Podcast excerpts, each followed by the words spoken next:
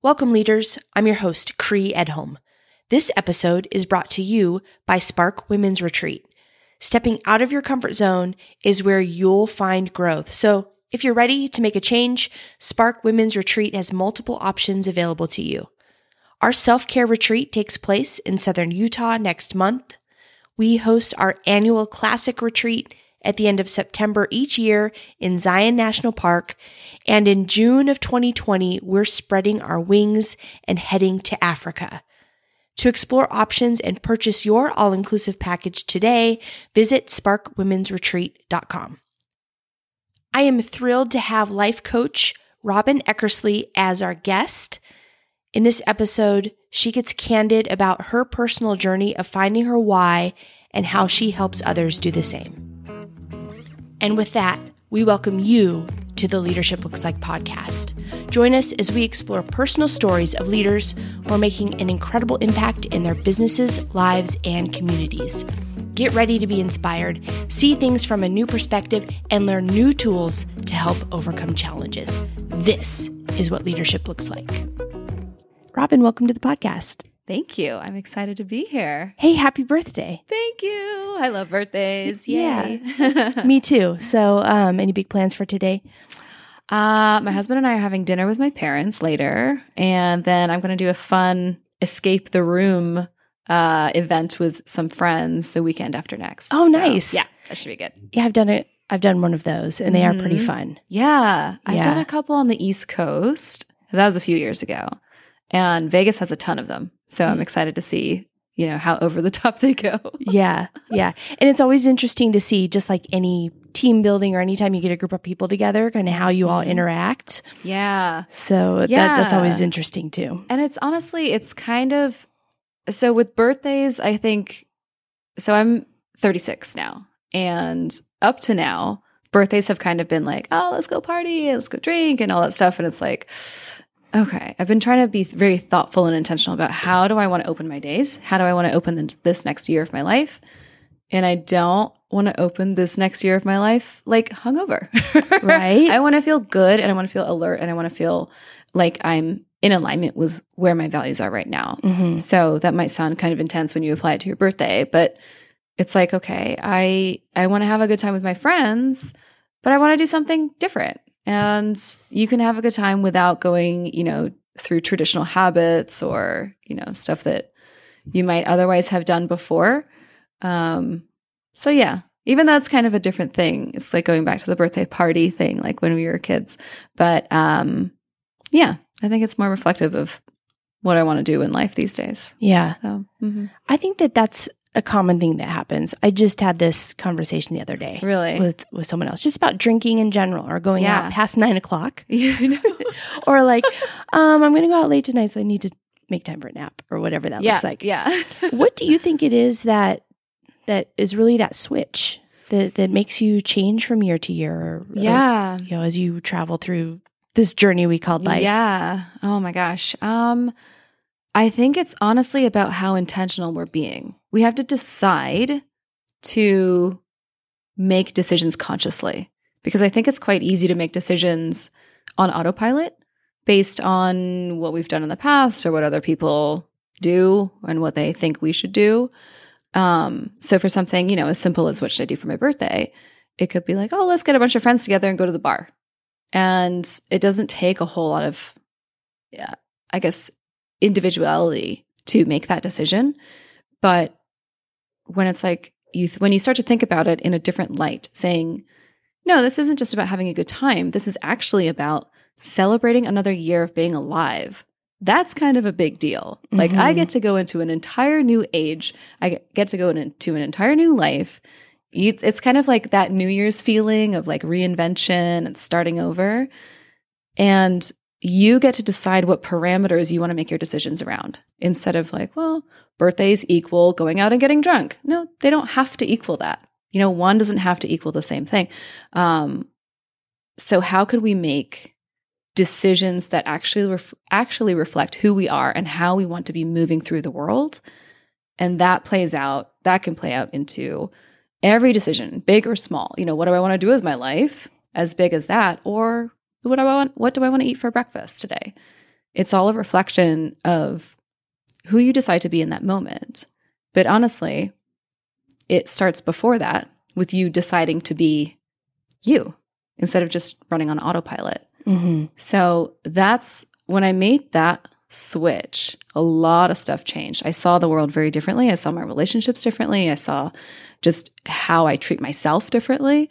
Um, yeah, but that intentionality about no, I'm going to walk in accordance and alignment with who I am, not just what comes on autopilot for me. Yeah. Yeah. So I find this with my personal life ever since I became a business owner and changed what I do for a living and Mhm. what you know and I really just defined what my passion was and now I'm I'm following that passion. I've also seen a trickle down effect into the way I you know I navigate my life. Mm. Do you think that does that hold true for you too where you know you're you're a life coach which we're going to dive into here in a little bit. Mhm. Um, but you know, I also find that I also need to practice what I preach. So if I'm telling other Mm. people or giving advice to other people or training them on leadership or whatever it is, Yeah. it's kind of like mm, I need to, I need to step it up a little. Yeah, absolutely. Is Uh-huh. that? Do you see this same oh my thing for yourself? A hundred percent. Yeah. A hundred percent. And I gotta say, like, when you decide to, and this is for people who have their own businesses, who are in leadership positions, who, who, who do all of that amazing stuff, but who also just like to give advice or like to, you know, offer their friends suggestions or encouragement. You know, we are very eager, I think, just as a species, to want to help other people, but we're very hesitant to take the advice we give other people or to to walk in alignment with what we think everyone else should be doing because it's hard. Yeah. to hold yourself accountable to the standards that you set for other people can be very challenging for people. But the interesting thing is that when we start to say okay especially as business owners i want i really should practice what i preach at least to be in accordance with my brand if nothing else.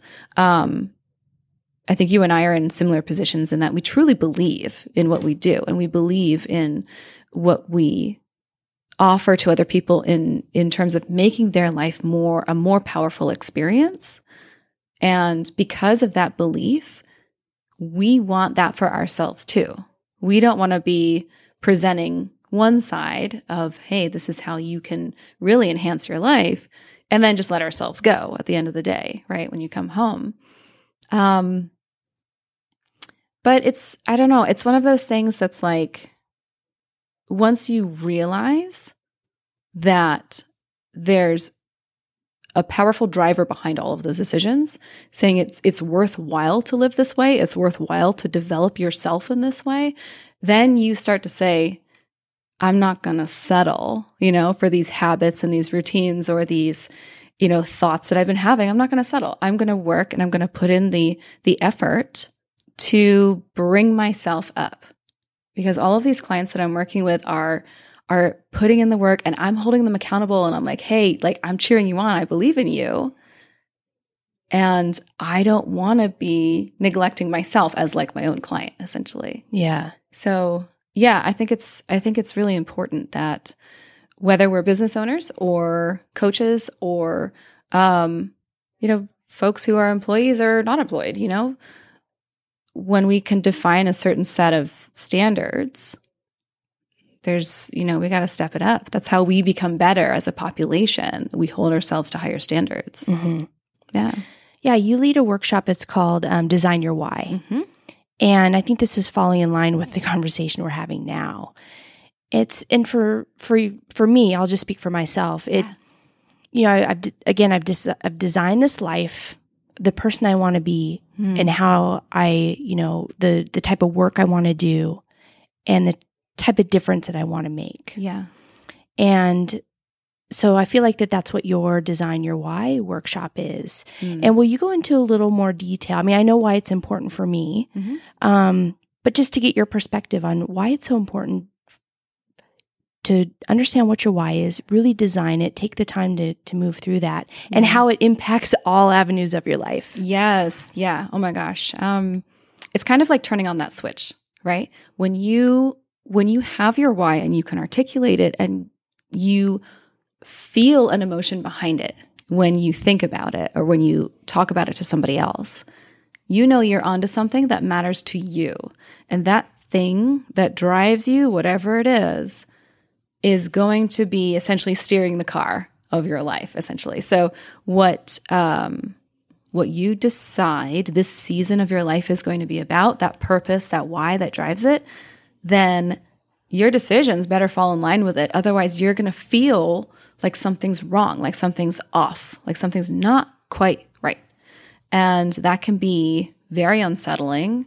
Or if we've kind of had that for our whole lives, maybe we're really good at suppressing it and, you know, not addressing it. um, probably not the healthiest approach, but um, we're we're kind of taught to put our own fulfillment on the back burner. It's kind of like a nice to have, but the primary goal should be just get a job, have a stable income, you know, get a roof over your head and pay bills.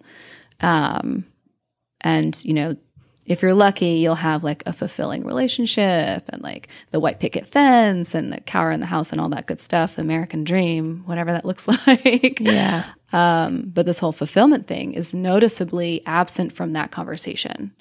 So for me, um, this is something that I was not okay with. And it kind of came to a head in 2015 um, because I just kind of been like, I guess in order to live a life that actually matters and that means something, you have to be a doctor or you have to fight for human rights or you have to go, you know, work for the UN or something. And there's very specific career paths that equated to a life that has meaning and therefore you feeling fulfilled. And for me, I felt at that time in my life, I wasn't cut out for any of those jobs. Therefore, oh well, just make the best of a standard life. And it really kept me up at night because I was busting my butt at a job that I eventually ended up hating and really resenting. And I was like, what is the point? What is this all for? I'm driving myself nuts. I'm coming home cranky and driving my husband crazy. Like, I am not treating myself well. My health is going all over the place. It's just a domino effect of when you don't like how you're spending your time and you feel like you have to be spending your time that way just to make money or just for whatever reason, then you become a worse version of yourself everywhere in all areas of your life. And so for me, I was like, I got to figure this out. I don't know what to do, but I kind of know what I care about. And for me, um, I'm a survivor of domestic violence. And that was something that was very powerful for me because statistically, I shouldn't be alive today um, because of the five years of stuff that I ended up going through and putting up with. Um, and I know the moment where my my path towards being a statistic changed and I decided that this is not going to be my future. Um, and that kind of fork in the road for me saved my life. And there's power in that that I know could be shared with other people. So for me, I decided, okay, maybe this is something of a why for me. Maybe this is something of a purpose because I can use that, but I don't know how to make that into a career. I don't want to go back to school and be a therapist. I don't want to go back to school and, um, you know, have to start all over essentially just to help people. I know I can help people now with what I have. What does that even mean? mm-hmm. um, and so, fast forward, I ended up meeting my first coach and talking to her about like I I don't know what I what to do. I'm at a crossroads with my career. Um, I know I want to help these folks, but I I can't figure out a way to do it effectively and in a way that provides value and in a way that puts food on the table, frankly. Um, and she said, "It kind of sounds like you want to do what I do. Kind of sounds like you want to be a coach." And at that point, I'd never met a coach before, and I didn't know what that was. And I'm like, I don't get it. We're just talking. I don't. What are we doing? Are you? You hadn't made the connection yet. Yeah, because yeah. I was completely unfamiliar with the skill and with the industry. Um, she just kind of laughed. She was like, just do some research. Let me know what you think. Um, I ended up finding a program, got my certifications, and did it all by the book and loved it. And eventually, um, I'm skipping a few steps here, but uh, I created the Design Your Why workshop because I know that everyone's journey to finding something that lights them up, something that gives them a sense of meaning and purpose, is very different from one another. There's so many different ways to get to that core of what drives us, right? And so I chose five different avenues for this workshop, um, depending on how you see the world and how you learn and how you interact with people. Um, and I put it all together in a very like step by step, easy way to follow. And that the conversations we have in that workshop, people start crying. People are like, I never knew. I'm like 70 years old and I never made this connection before. What have I been missing my entire life? And it changes. That's when that, you know, switch comes on. And they're like, mm-hmm. oh my God, this is so important to me. I have to do something with this. They they reach that point where it's like, no longer can I ignore this thing about me. No longer can I ignore this this urge that I have to help make someone else's life or the world or something better. I have to do it because they've identified it. Identified it because when you can articulate it and when you can put language around it, then it makes it real instead of just just I feel kind of off, vague feeling. So that's what I love so much about the Design Your Why workshop. And honestly, you're so right. Like when you realize what that is, or when you start to kind of grasp it and help it make it take shape, it just it's like a domino effect across all areas of your life. You start you start interacting with your relationships differently. You start spending your money differently. You start showing up at work differently. You start doing different work. All kinds of stuff. Some people have some of my clients have even got divorced because they're realizing Yeah. like ah, what am I doing? Right. Yeah. Yeah. I think that lots of times it's easy to say, you know, why am I doing this? And that's a, you can answer that with one question. But I think designing your why is taking it to a, the next level because it's really asking, what is it that you want to do? Why do you want to do it? How are you going to do it? Who's going to help me? So it's, it's, it's brainstorming, it's planning, it's being purposeful about what it is that you want to do. Um, and you know, for you, that's that's being a life coach or helping other people. But for other people, it could be something totally different. And um, you know, if you're somebody who's just kind of showing up to work every day, or you're at a crossroads in your life, it's a really great activity to go through, especially with other people Yes. Um, because you're going to get those different perspectives and people are going to see things in you that you may not even be able to see yourself. Yes. Oh my gosh, it's that that kind of third party perspective is so powerful because we have however long we've been alive on this earth, that's how many years of putting ourselves into a box we've had. So we've we've each come up with our own self-perception and it's usually off. it's usually inaccurate. Um, and so sometimes when we can have that third party saying, no, like I see you in this way, I've always thought of you in this way, um, we might uncover some stuff that we never realized. So it's so important to, you know, to do the work and be introspective and to to ask yourself the questions and go through that journey, but to have other people's input and perspective as well, because it, it really adds a multidimensional understanding to to who you who you really are at the end of the day. That's Yeah. what it is. Yeah, I had um, Jesse and Lisa Farrell on the show a while ago. And one of the things that stood out in my mind that Jesse said was, um, you know, he he was working in corporate America and he lost his job and he wasn't sure what to do next. And the first thing he did was he turned to his friends and he said, Hey, what do you think I should do? What am I good at? Yeah. know, Oftentimes a- we don't even know what we're good at. Just ask, asking the question, taking the time to ask yourself and ask others is is such a great thing. Yeah. Yeah. I used to I used to send out a survey to new clients saying, How would you describe yourself at your best and at your worst? And how would your best friends describe you at your best and your worst? Sometimes there was some overlap, but mostly it was very different. Uh, we're a lot harsher on ourselves than we are on other people usually. Um, and, you know, this is kind of where con- uh, concepts like imposter syndrome, like our inner critic, start to play in because we start to think, well, they see me as this kind of person, but I know that's not really who I am. I know I'm a fake, or I know I'm not good enough, or I'm not da, da, like I, everyone else just has this false impression of me.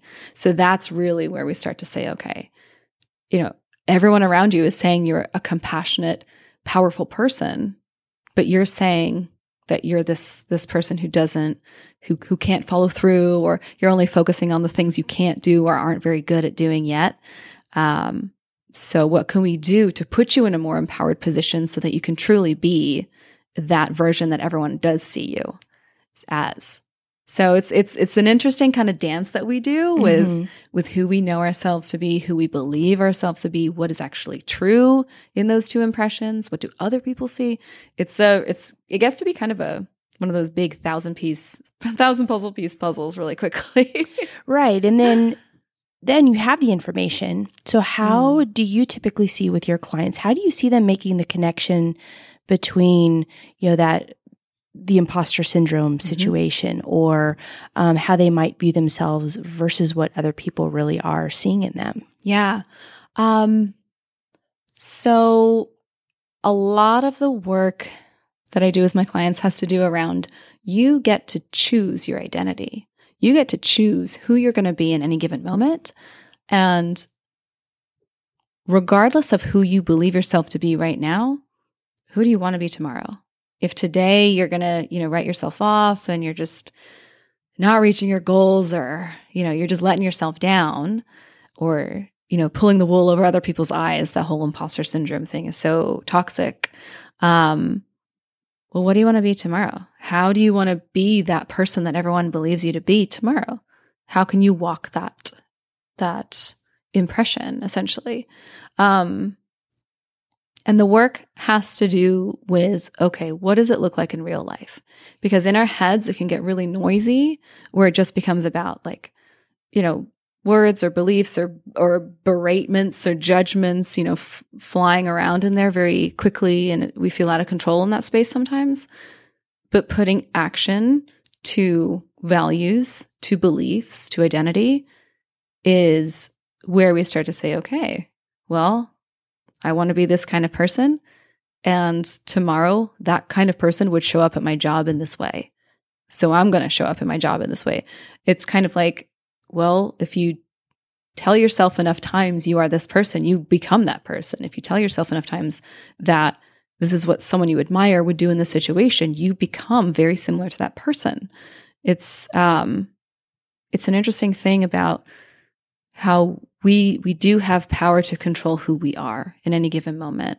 So this idea of I'm just not this person, that's very temporary. It can be very temporary if you decide you want to be a better version or you want to change something. It's totally in your control. You just have to decide to do it. So we do a lot of work around defining identity and, you know, what does it mean to be a powerful leader? What does it mean to be a compassionate person? What does it mean to be a change maker?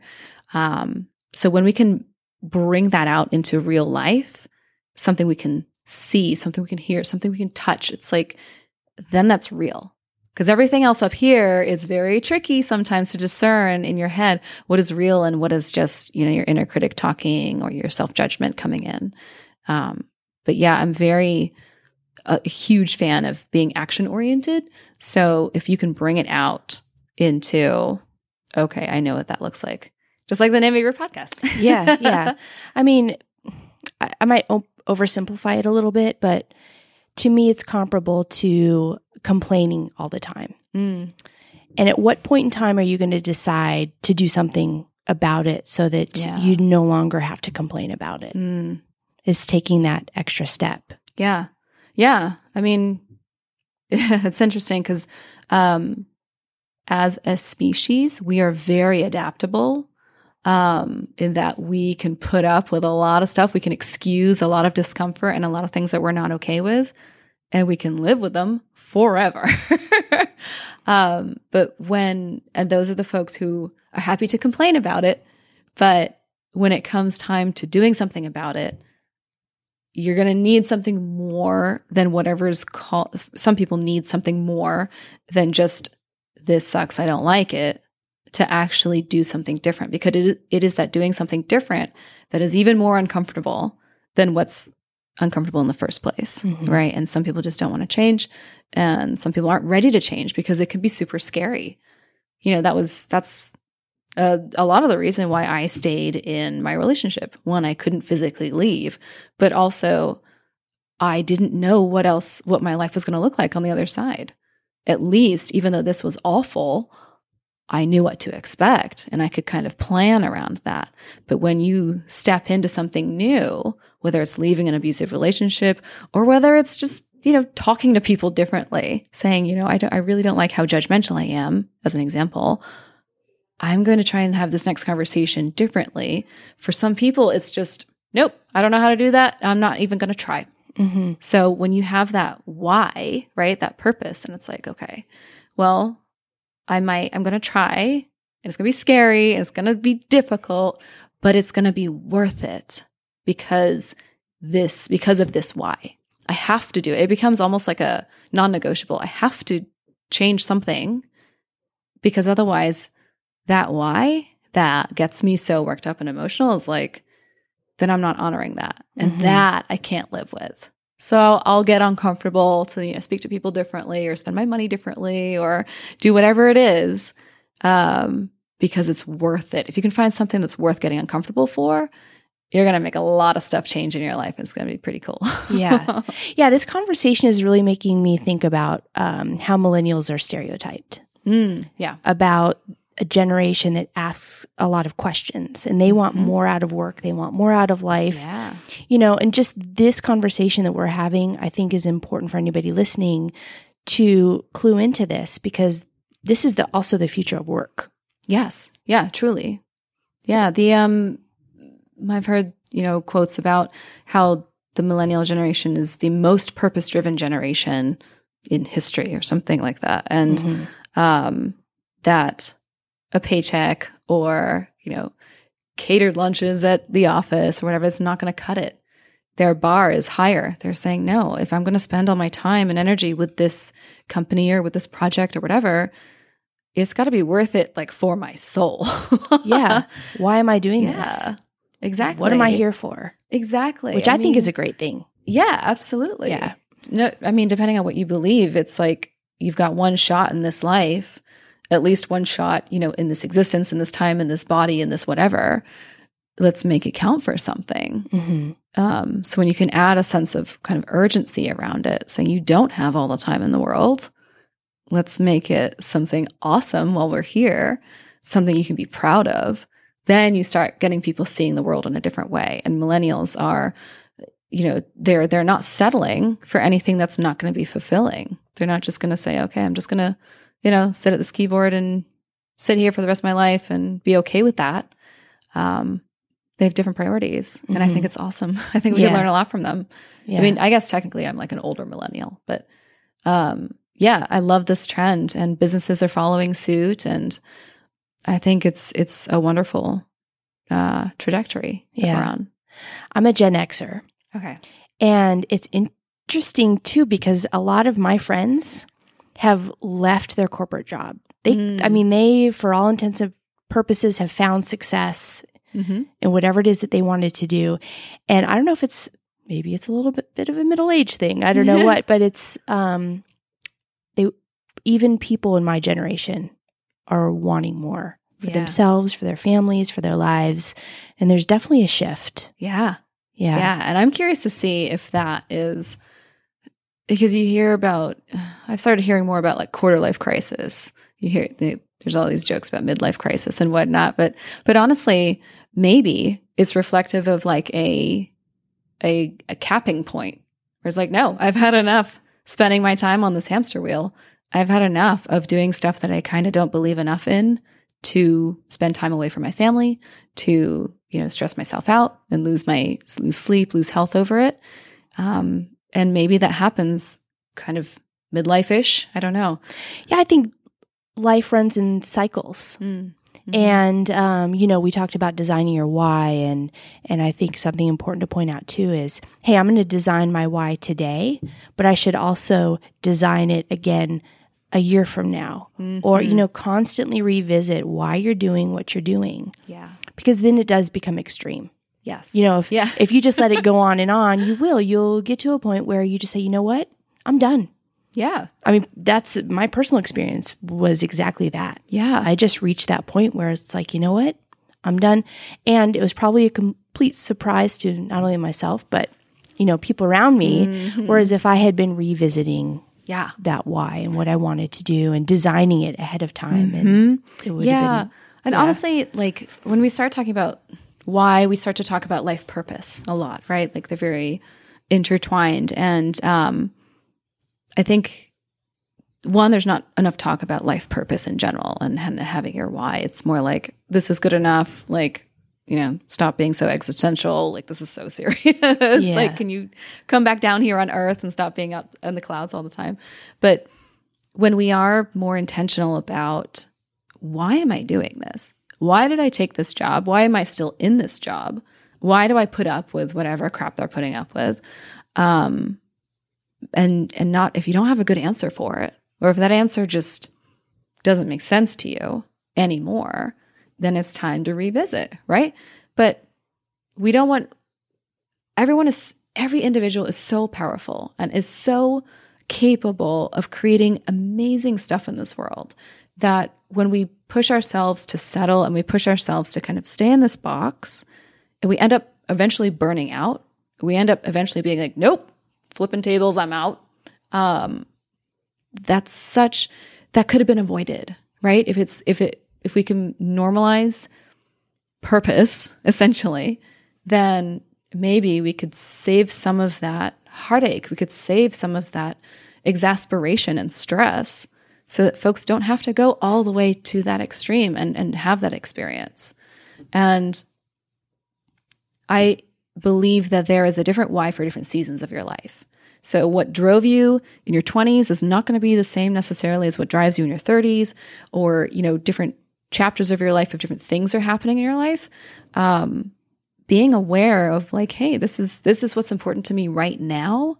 How can i honor that and how can i represent that that is powerful and it doesn't have to be the same thing that you bring with you into the next chapter of your life whatever that is. Mm. So yes absolutely. Having that constant kind of essentially conversation with yourself about what is what is most important to me right now and what can i do about that? But in the future you know let's say maybe someone wants to have like kids in the future saying my priorities are probably going to shift a little bit. So how can i be mindful of that as i plan how i choose to spend my time and energy so it's it's an evolution i think of of your purpose and and what you decide is important at any given moment um so i think one of the biggest things that was a problem for me when I was younger was that I thought there was one purpose for your whole life. And I was like, oh my God, I'm 22. and there's a long way to go. Yeah. How am I Yeah. supposed to find something that I can lock myself into for the next 50 years of my life? Like, mm-hmm. no one can make that decision, right? Mm-hmm. So, understanding that people change, understanding that experiences will influence how you see the world, and to be empathetic to that is going to make, I think, a recipe for a much more, a much less stressful life and a much more fulfilling life. Because you're saying, hey, I'm always a work in progress. I'm always figuring out what's next. And I don't know what I don't know. And I'm okay to re shift. I'm okay to shift uh, my priorities based on what life throws at me, essentially.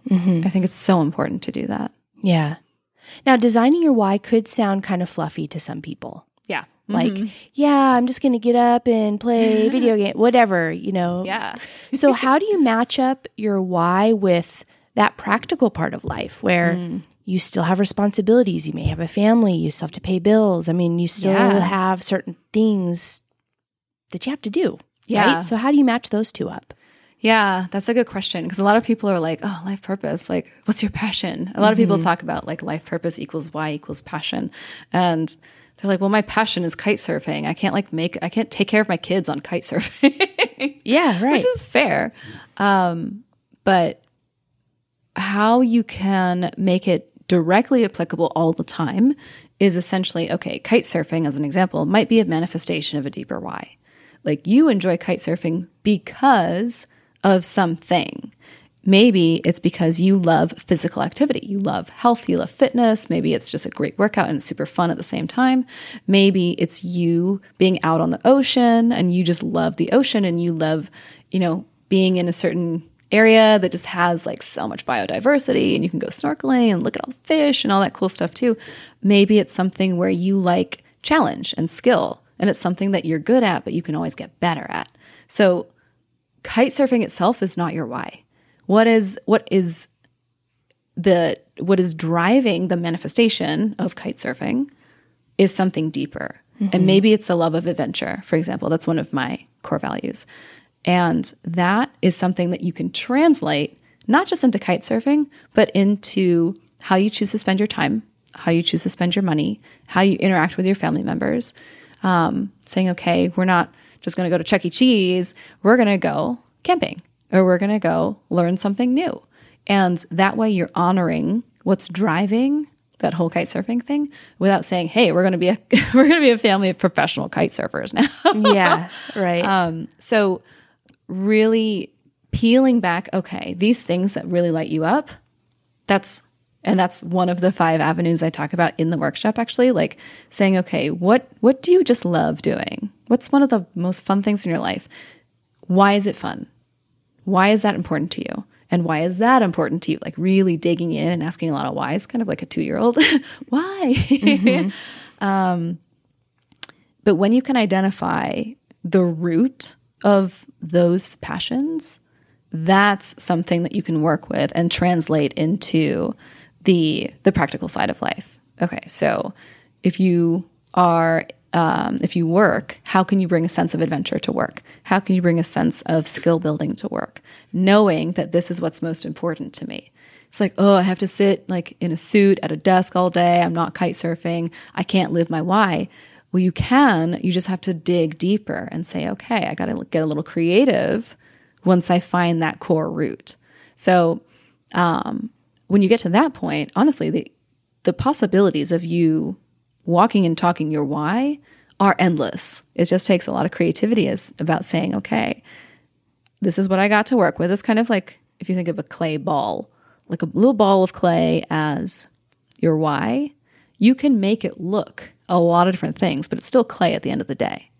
Um, and so, but it, it takes effort and it takes attention and it takes purposeful dedication to say, okay, this is this is what I'm doing here because you got to connect the dots for yourself. You need to be conscious of the dots that that you want to be connecting, saying, okay, I can only live my why in my personal life on the weekends. No, you can live it everywhere. It just takes some work. It just takes some effort. So if you're ready to do the work, then it's completely possible for you to start feeling fulfilled at work mm-hmm. or fulfilled in other areas that aren't so great.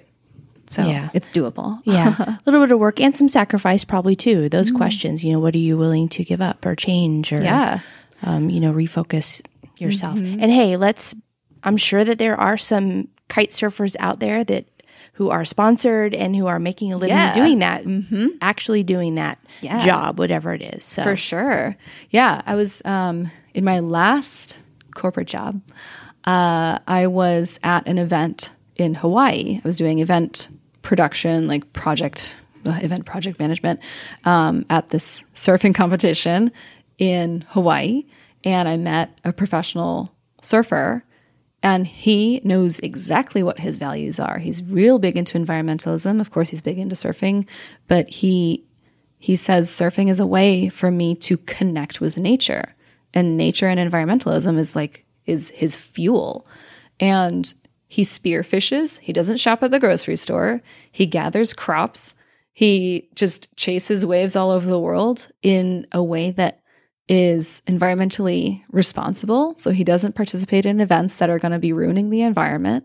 Um, he cooks all his own food from the earth, essentially. It's just, he never uses plastic if it's possible. Like, like that's a man who knows, who not only yeah, he's living the dream getting sponsored to do what he loves, but also like his personal life, even if he never surfed, he would still be spearfishing. He would Mhm. still be like harvesting crops and living that way.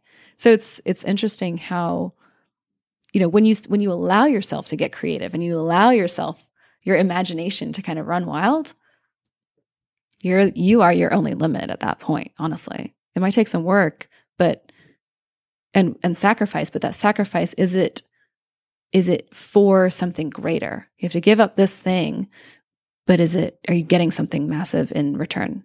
So, you know, again it is it is all of that dance. Yeah. So, yeah. Yeah. Will you help me understand what a life coach is? So, what the Yeah. difference is between a life coach or a business coach, or when you see this term so much now, Yeah. um, will you help give me some clarity? Yes, I would love to. Um, it's a it's a question that I think a lot of people are asking because coaching as an industry, I believe, is the fastest growing industry in the country at this point in the U.S. Um, and part of that is because anyone can call themselves a coach. You do not have to have any kind of training or certification or anything to be officially a coach. Um, so we get a lot of blending with coaches, with consultants, with advisors, with counselors, all calling themselves coaches. So even people who hire coaches um, might have very different experiences from one coach to another coach, depending on what their background is and depending on how they work. Um, essentially, a coach is supposed to be a neutral third party facilitator for your development. Whether it's personal growth, that's more likely to be a life coach. Um, if it's uh, working on your business and taking your business to the next level, that's most likely a business coach. Um, but there's all kinds of coaches out there personal, um, business, relationships, money, Executive. executive. Mhm. Exactly. So, depending on what it is you are looking to work on and to enhance, that's the type of coach you should be looking for. Um, so, for example, I've had some people reach out to me for relationship coaching. I'm like, I'm not a relationship coach. Happy to chat with you like as friends, but that's that's more me. That would that would not be a client of mine, for example. Um, there are different types of styles of coaching too. So, for example, I'm trained in core energy coaching. So, essentially, I work with how you see the world, energy being a snapshot of like your your way of interpreting the stimuli around you. So, how you see conflict, how you see other people, how you see um, um, change, how you see your work, all that kind of stuff. How you interpret that influences how you show up in the world. So, for me, I approach my clients with saying, okay, it makes sense that you make these decisions because you interpret fear or change or unfamiliarity in this way. That's how it's showing up. For other people, their coaching might be a different background, so they'll approach it with a very different, um, a different tack. So, for example, one of the coaches who I follow, um, like a high profile coach, is Brendon Burchard, and he's a high performance coach. Um, are you familiar with his Mhm. work? Yeah, I am, yeah. Yeah. So he does some pretty cool stuff. It's very intense and it's very, it is about being a high performer. So if you're looking to hire someone who's going to help you with like spiritual growth and development, Brendon Burchard is probably not your guy. But if you're Mhm. looking to say, okay, how can I get a lot done? How can I, you know, be a powerful executive? How can I really kind of amp up my life? He might be a great choice, and his work and his books and all that um, could be great for what you're looking to do. Um, for me, I started out as a self care coach because I wanted to work with women who constantly put themselves on the back burner and who have challenges with self worth and self esteem. And self care was a core component of that. Um, however, I found that I was attracting folks who were kind of like we were talking about earlier, who knew they were unhappy with a lot of stuff in their life and they knew they were too harsh on themselves. They would complain a lot about their lot in life, but they were not willing to make changes. A coach cannot work with you if you're not willing to make changes. That's the key component. Well, the key is the only person who can make the change is you. I mean, you can go get all the help in the world and complain all you want, but you have to make that choice. Yeah. You know, I mean, you brought this up earlier, and this is, you know, switching topics again, but, um, you know, you're you're a survivor of domestic violence. And at some point in time you had to decide for yourself, right? Yeah. Oh yeah. No one was going to save me. No, you you had to save yourself. Yeah. At the end of the day, it's yeah. and I realize that's an extreme example, but it's so true. If you really want to make that change, if you want to be better, you have to kind of look yourself in the mirror and say, okay, I'm ready now. Yes. And here's where I can go to get the help. Yes. A hundred percent. And a lot of that is recognizing that you even want change. Because a lot of mm-hmm. people, unfortunately, are very comfortable with settling, comfortable with second rate experiences. Um, and it comes to shape their worldview. Like, oh, everything. Murphy's Law is a great example of that. Oh, anything that can and ha- can will go wrong will go wrong. And it's like, well, you're, you know, you're going to be seeing the worst in life if that's truly what you believe about the world. Um, and you'll be putting yourself subconsciously in these positions where bad stuff happens just because you're not looking out for yourself, you're not trying for something better.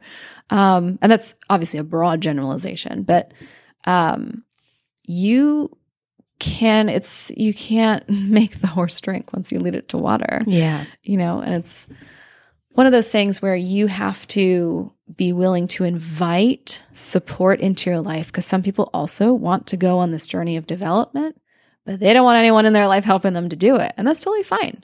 Um, it can be really helpful to have that third party because again you get that perspective that you don't see of yourself. Um, but you know not everyone is willing to ask for help and not everyone is willing to make the decision and say okay i want to do something different. Um, but for those folks who are ready it's really important to find the right coach for you Right. Mhm. so like Couldn't agree more. Yep. yeah, because I want to. I don't know. I don't. I don't want to take everyone. There's definitely been some clients who come, or potential clients who come to me, who I turn away because either they like the idea of personal development and growth, and specifically now. So I used to be a self care coach, and now I'm an impact coach specifically. Um, same coach, same training as a life coach, but I focus my marketing around women who want to improve the world in some way um, because that's me bringing my best self. I'm passionate about changing the world. And I know I do my best work when I'm collaborating and working with women who believe the same thing that they can change the world and they want to, and it's worth it. Um, so, women who come to me and say, you know, I want to do something around, you know, animal rescue or something, but they're not willing to get uncomfortable or they're not willing to do the work. They just kind of like how it sounds because it sounds awesome. You know, I want to do something with animal rescue, but um, you know, you've got to really be committed because it's a, it's a life change and it's not always going to be great. And I'm not always going to be your best friend. you know, I'm you hire me to hold you accountable. Mhm. If you're not doing the homework, if you're not showing up and you're not putting the effort in that I know you can make, then, you know, it's not going to work. Like you said, I can't make you change. I can't make you make an impact in the world, right? Yeah. so, Yeah. That's a very important distinction to make. And I always look at it as an investment in yourself. mm, You know, it's, it's once you not only realize that you want to make the change, but you're willing to also uh, make an investment by hiring a professional to help you, yeah, it's it's going to encourage you even more. absolutely. It's a really good space to be in. Yeah. I mean, how we how we make our decisions, what what we around our resources, and that being money, that being time, that being energy, that being attention, um, reflects what's most important to us. So if we're constantly spending our time and money on things that that aren't going to be moving you in the direction that you have decided for yourself that you want to be moving in, that's not walking the talk. That's out of alignment. Mm-hmm. And it's interesting because money specifically causes so many issues for a lot of people emotionally, mentally. It just, it's a touchy subject for a lot of people because they don't realize that their money story is um, either supporting them or working against them because they probably haven't asked themselves that question. You know, what, what I think about money and what I think about having money, you know, how is that playing out in what I spend for myself? What do I consider an investment versus a splurge versus a necessity and whatnot. And like that's that's another kind of fun bundle to deal with as a business owner, as maybe you've come across as well. Like a lot of times people might see the value and they might be like this is amazing i want to do it and then they're they're excited about it but as soon as money comes into the conversation sometimes people shut down and they're like oh Most of the time, the Yeah. conversation ends. it's yeah. so difficult yeah. Yeah. so finding a way like that's that's something that i'm working on in terms of my professional development saying okay how can i help um, my potential clients see that the way that they choose to um i guess part with their money if we want to call it like for me i call it investing. For you you call it investing. For other people it might be like oh this is a splurge. If they don't see the it like self-worth comes into it a lot like i'm not worth spending all this money on they might not articulate that because the pattern is running in their brain then the decision is happening that they're not spending money on something that's going to help them get to where they want to go so as what I'm working on with my mentor right now is saying, okay, how can you identify and help those folks see that this is going to be worth what you're charging them? Because it's not, it's not going to do them any good to be sitting in this place of, in my case, I want to make a difference and I can't sleep at night because I feel like I'm not contributing in some way. I want to be a change maker, but I don't know what the hell that means. Excuse my language um, you know, what kind of dollar price do you put on that to put that to rest so that now you're living a powerful life in the way of making a difference? Yeah. I, I mean, I, I don't know. I just see it as you kind of putting a ceiling on yourself. You're not going to, you're not going to be able to get where you want to go if you're limiting yourself Yes. in any way. And that could be with your money. It could be with your time. I mean, what are your priorities? And, and where are you spending that time, money, resources, whatever it is? Yeah. And, you know, you can make changes. You can sit down and, and change your life, even if it's just for a little while. Yeah. And it'll, you know, it'll make a big difference. Yeah, honestly. And it's it's one of those things that that I do believe that everything happens when and how it's supposed to.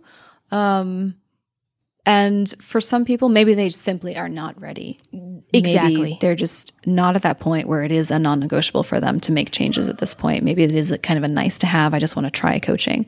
That's not my ideal client. Yeah. Um, but you know if if you're saying okay like whatever it takes i know this is going to be valuable and i know even if i just work with her for like 3 months i'm going to get something that i can use for the rest of my life then it would be worth the investment. You know having that conversation around what is it worth to you to do it now at this point in season in your life and what will you be willing to put the effort in to get a result as you know as a result from investing that's a decision that you've got to make. But honestly like one of those one of those tricky tricky things called fear comes into play saying oh, i don't know if i'm going to make the most i'm going to i don't know if i'm going to get the most for my money at this point. I don't know if it's going to be a good return on my investment. And having those unanswered questions you know especially with coaching true coaches never guarantee a result because you can't because you have to rely on the client to do the work. I can't change your life. I can offer you tools so that you can change your life uh, and i can help facilitate that transformation but i can't make you do anything like we could be working together for three years but if you're going to sit there and like you know not work with me then it's not going to happen and one of the reasons it's important to charge for services, because a lot of people are like, I just want to help people. I don't want to charge anything. Like, I understand where your heart is. But when people, my mentor says, when people pay, they pay attention, mm-hmm. right? When you put in something, skin in the game, whether it's time, money, whatever, energy, then those clients are going to be the ones doing the work. They're going to be showing up and they're saying, I'm going to get my money's worth and this is going to be worth every cent. And I'm going to make it happen. I'm going to make that result mine. That's that's great because then both of you are bought in. It's not someone who's like, yeah, well, it was like 25 bucks, so You know, it's it's not a big deal if I don't get a return on my investment. Yeah, or it's not a big deal if I don't show up today or do the Yeah. work or mm-hmm. all of that. Yeah, absolutely. Yeah. Yeah. So we've gotten a little glimpse into your life, a little bit of a timeline. Mm-hmm. And I'm curious to know um, you went through a very difficult period in your life. Yeah. Mm-hmm. And now you're at a place where you are feeling different and you're helping mm. other people. Yes. Describe at a high level, like what it really took for you to wake up that one day. I'm imagining you waking up one day and going, you know what, I, I've got to change this. Yeah. I've, I've reached my limit, Yeah. you know, mm-hmm. and, and the person that you were at that moment, because I imagine it was probably a pretty low moment Yeah. too in your It's a life. very different person, like yeah. even 10 years ago. yeah. Into what you're doing now to help others and what that transformation looked like. Yeah, it's sometimes I feel like um I should write a book about that and like have a movie made or something because it's uh I didn't like who I was and I wasn't proud of who I was. Um I was taking I was taking pride in the struggle that I was in because I felt like to be respected you needed to have earned your stripes. So you either had to come up from some like really difficult circumstances that you've been born into, or you have to have, you would have had to have overcome something amazing for people to be like, wow, like she's really about something. Like, check this girl out. Um, and for me, I didn't think I had anything particularly remarkable about myself. And so I think subconsciously I started looking for a very difficult lifestyle. I started kind of attracting that into my life um, because I didn't I didn't think much of myself, honestly. Um, and so at that point, I mean, I gave half of my twenties to this person, and who who also didn't think much of himself, and who didn't know anything about emotional management. And to be honest, I didn't either. Um, and it was one of those like, yeah, this is awful. This sucks. But look, I'm here. Like I'm, I'm like in the struggle and I'm surviving. And it was, it was a weird kind of like completely different reality of, of how I could feel good about myself in a really detrimental way, if that makes any sense. Um, it's to me, it sounds like justification. You know, we hear it all the time. You can just, you can almost justify anything. Yeah. And you, you don't know what you don't know. Yeah, exactly. Exactly. And Yeah.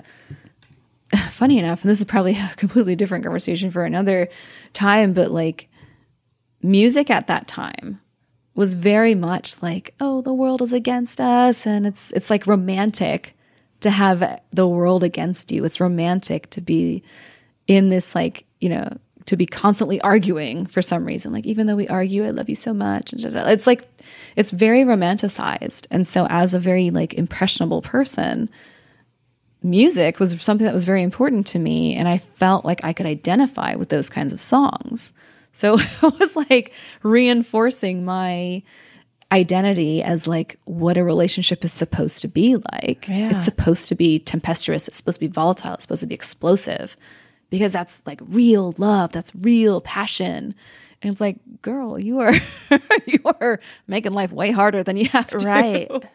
but when I had that moment of of realization, every other line had been crossed. You know, every line in a relationship that you say, okay, if this happens, then I'll break up with him or I'll leave him. Then it's like I was justifying everything. All the lines had been crossed. My line for me, the straw that broke the camel's back was um, when I was looking around our terrible apartment, which had crickets and um, was drafty. We had a broken window. It was like this basement, just kind of existence. And I was sitting next to him, to his son on our couch. And I knew he was going to be coming home soon. I knew we were going to argue. I knew we were going to fight. And I just felt so bad for this little boy sitting next to me. I'm like, he has to witness horrible stuff that he's old enough to remember. I think he was six at the time um, when I had this like epiphany. And he's going to remember that. He's going to grow up with these images, and that's not fair to him. And I know I can do better. And I, I just, I hate this. I hate this so much. And I'm living my life on repeat right now. What I'm going to go through today and tonight is going to be the same as what happened yesterday, the same as happened what last week. It's going to be the same as, you know, the past however many months and years. And I realized I was like, oh my God, I'm living my future. This is it. Nothing will change. Nobody here is going to be doing anything different in the next 10 years.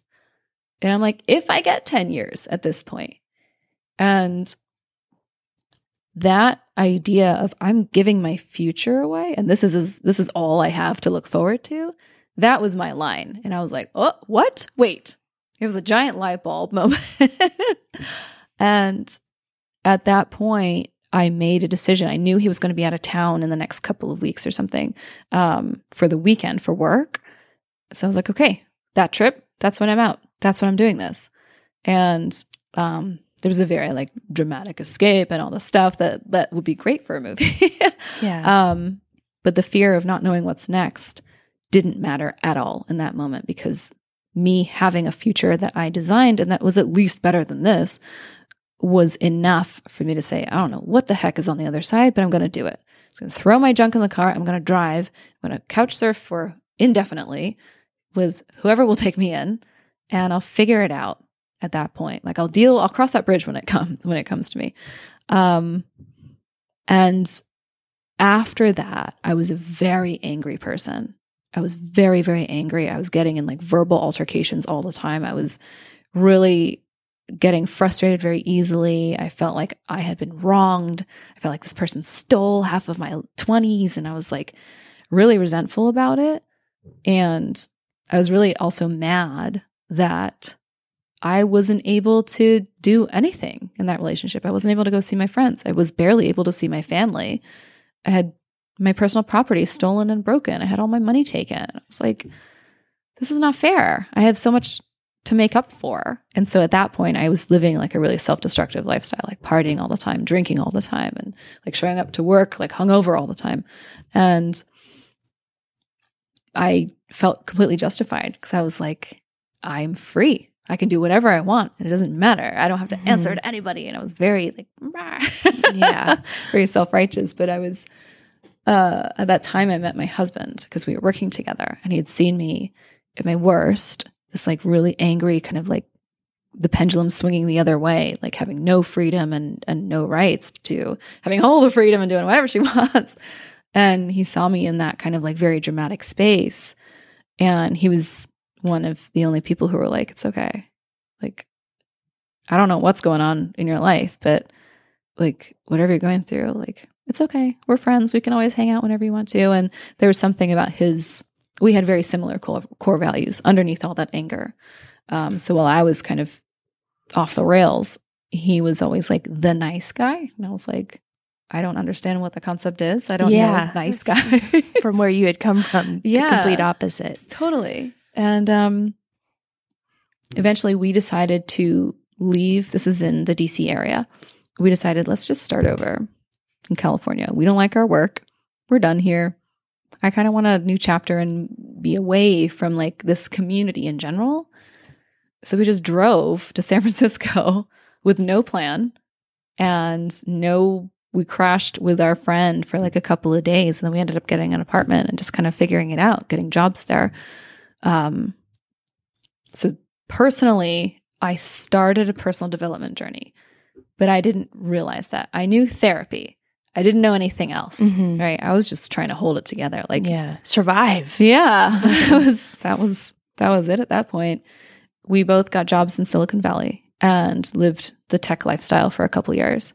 Um and then then the now that I my relationship life had gotten on track, my fulfillment of like, wait, what am I doing in life? Like this work is not fulfilling. Like I'm spending so much time doing work to make other people look good or to make the company more money, but like it's not changing the world in any way.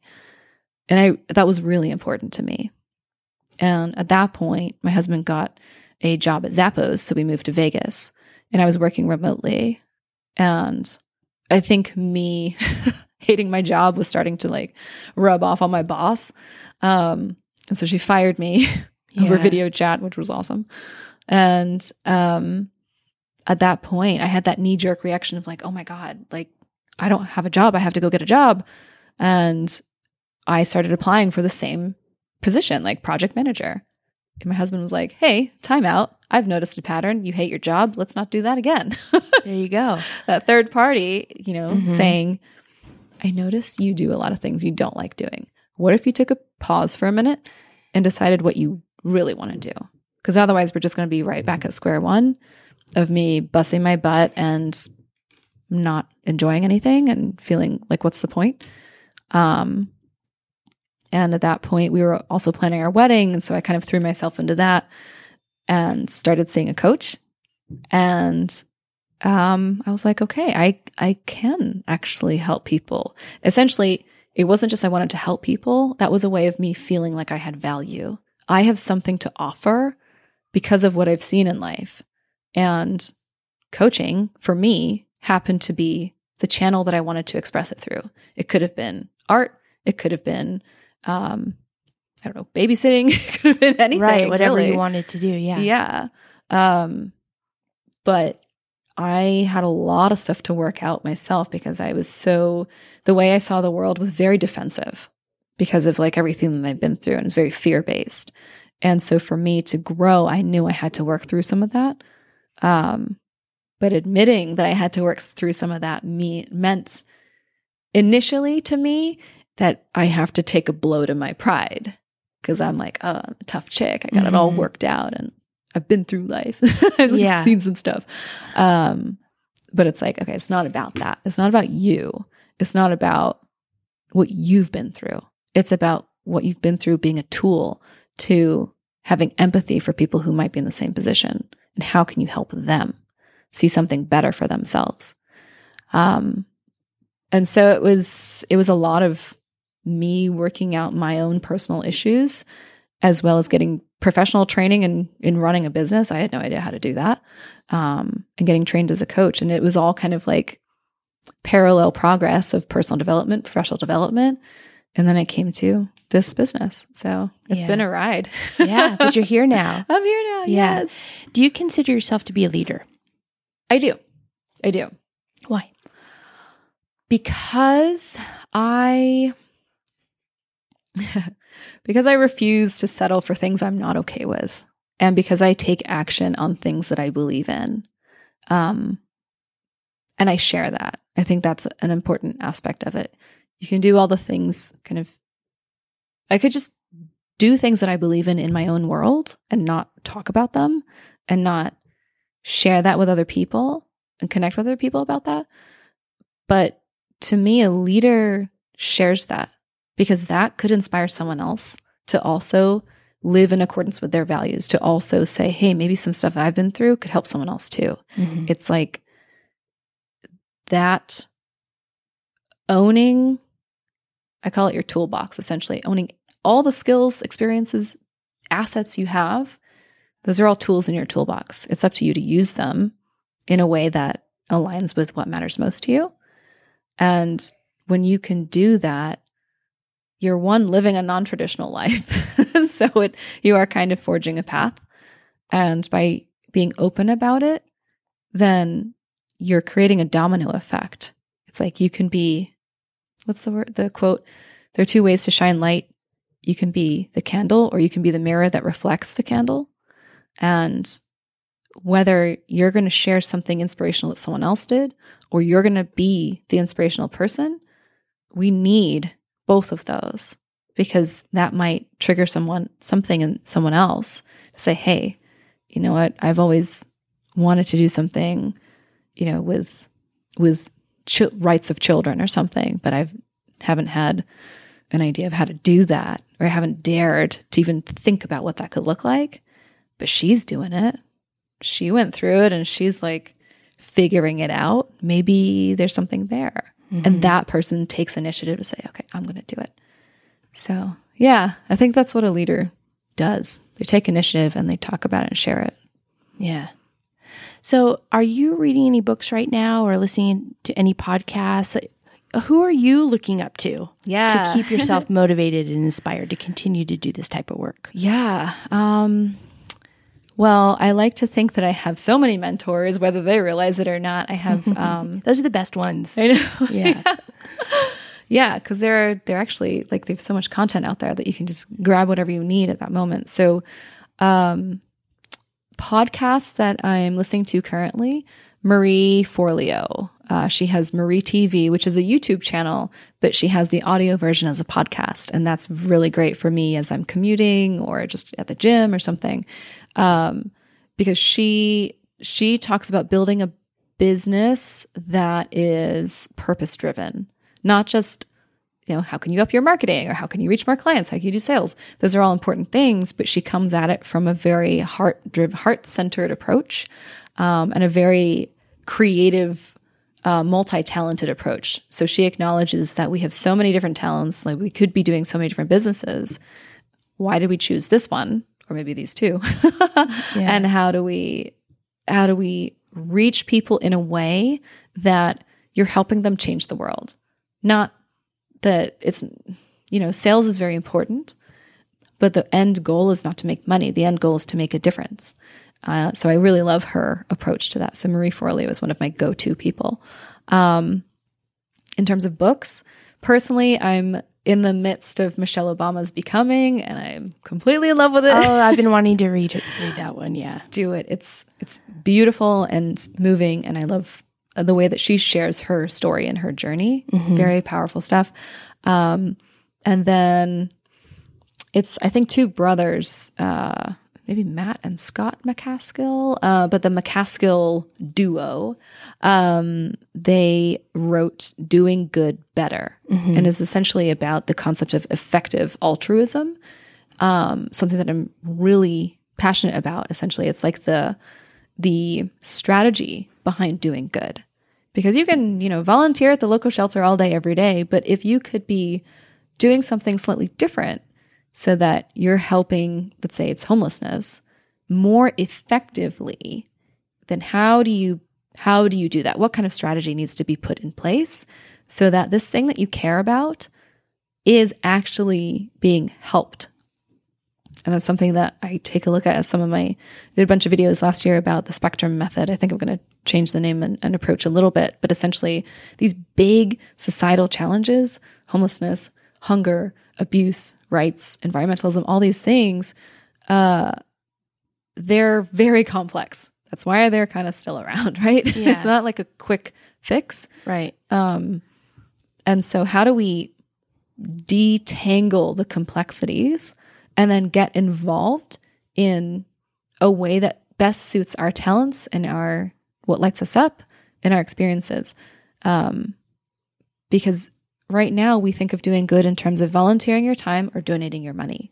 And there's so many different ways that we could be doing things to create positive and effective changes but we don't we just haven't been talking about how that's possible so for example um, one of the many uh, school shootings last year you know it's very easy to all of a sudden the debate goes to gun control versus you know my right to protect myself and all of that. We should have guns in schools. Like you know the same arguments come out all the time. Um, but really it is obviously such a complex issue in this country. And to understand okay do you want to be part of the prevention? Do you want to be part of the aftercare? Do you want to be part of there's so many different inroads to this huge topic. Um, the more that we can detangle that and say okay i am best suited for the aftermath i'm not going to be effective in the prevention i'm more suited as when this happens this is how i will participate and this is how i will make things better some people might be way more effective at the prevention, saying, I'm going to help identify uh, warnings, warning signs, or be a resource for somebody, or whatever, um, or go the legislature route. Um, but understanding what it is that you care about first and how are you going to be most effective and strategic about it. Um, the MacAskill book, Doing Good Better, is a great book to start thinking strategically instead of just in the traditional boxes of donating time and money. Yeah. So yeah, that's that's where I'm at I'll have to check days. that one out too. It's awesome. Yeah, Yeah. some good recommendations. Mhm. All right, so advice for anybody who they've reached this point in their life that they're ready. Yes. And you're going to know it. We can't tell you exactly what it is or when it's going to happen, but you will. You will you will realize when it's right in front of you. Mm-hmm. What what's the first thing this person should do? The first thing they should do is probably start saying, What do I actually want? Mm-hmm. Having that conversation with yourself, okay, I'm ready. If you can get clear on what it is, even if it's just a smidge clearer than than where you are about what do I actually want, then that will serve as the very kind of baby stepping stone for you to start interviewing support services. So if if it means if it means getting a coach, for example, then you can start saying, okay, what kind of coach? Who would I really vibe with? Um, and start interviewing different coaches. Most coaches do a free discovery call, so you can just jump on the phone and get a feel for what they do and how they work, um, and find someone who's right to help you, a good match for you. Um, but yeah, having a clear picture of what it is that you're looking to create. Because a coach is great to get in there and say, okay, let's come up with a strategy that suits who you are and how you see the world and what you're great at and what you love to do. But if you don't know where you're going, if you don't know where you want to be heading, there, you know, you, you need a you need a destination in order to plan a route there, right? So understanding, okay, where do I want to go? And who might be able to help me with this are two questions that you can that will help you in taking those next steps. Because when you feel that energy like you said you're going to know it when you're ready. There's like a different energy that comes with that. When you can channel that effectively with the help of a coach or with the help of someone who knows what they're doing like the sky is the limit. It's like a laser beam. And it'll become clear to you too. Yes I mean, I realize what you're saying now might not make sense to some people, but when you're in that moment and you know you're done, Yeah. all of a sudden things become very clear to you and yeah you trust yourself a little bit too. yes Yeah. Yeah, I mean it's you'll recognize signs like like I'm done with this. You'll start saying things to yourself like I've had enough of this. I'm done with this. I'm so over this. I want I don't want this anymore. You don't necessarily have to know exactly, you know, I want this specifically. But when you're saying I don't want this and I know I don't want this anymore, that is a huge clue when it's like, okay, it's time to make some moves, girl. Like, let's get down into this. Yeah, absolutely. so, yeah. Yeah. Mm-hmm. Listen, thanks so much for coming in today on your birthday. Yeah, my pleasure. Thank you so much for inviting me. I, I'm a fan of your work and I'm honored to be here, honestly. Thanks, Robyn. Thanks, great. If you're not following Robyn Eckersley on social media yet, I invite you to find her now. We'll place links to her channels in the show notes or head on over to robyn.coach to learn about her story and the services she provides as a life coach. I'm also beyond excited to announce that Robyn will be joining us as a workshop leader as we travel to Africa for Spark Women's Retreat in June of 2020. For more information about this life changing experience, visit sparkwomensretreat.com. And hey, before you head out today, if you haven't done so yet, one small action that makes a huge difference for our show is to leave us a review wherever you listen to our podcast. This helps people find us. I'm your host, Cree Edholm. Thanks as always for tuning in, and we'll see you on the next episode.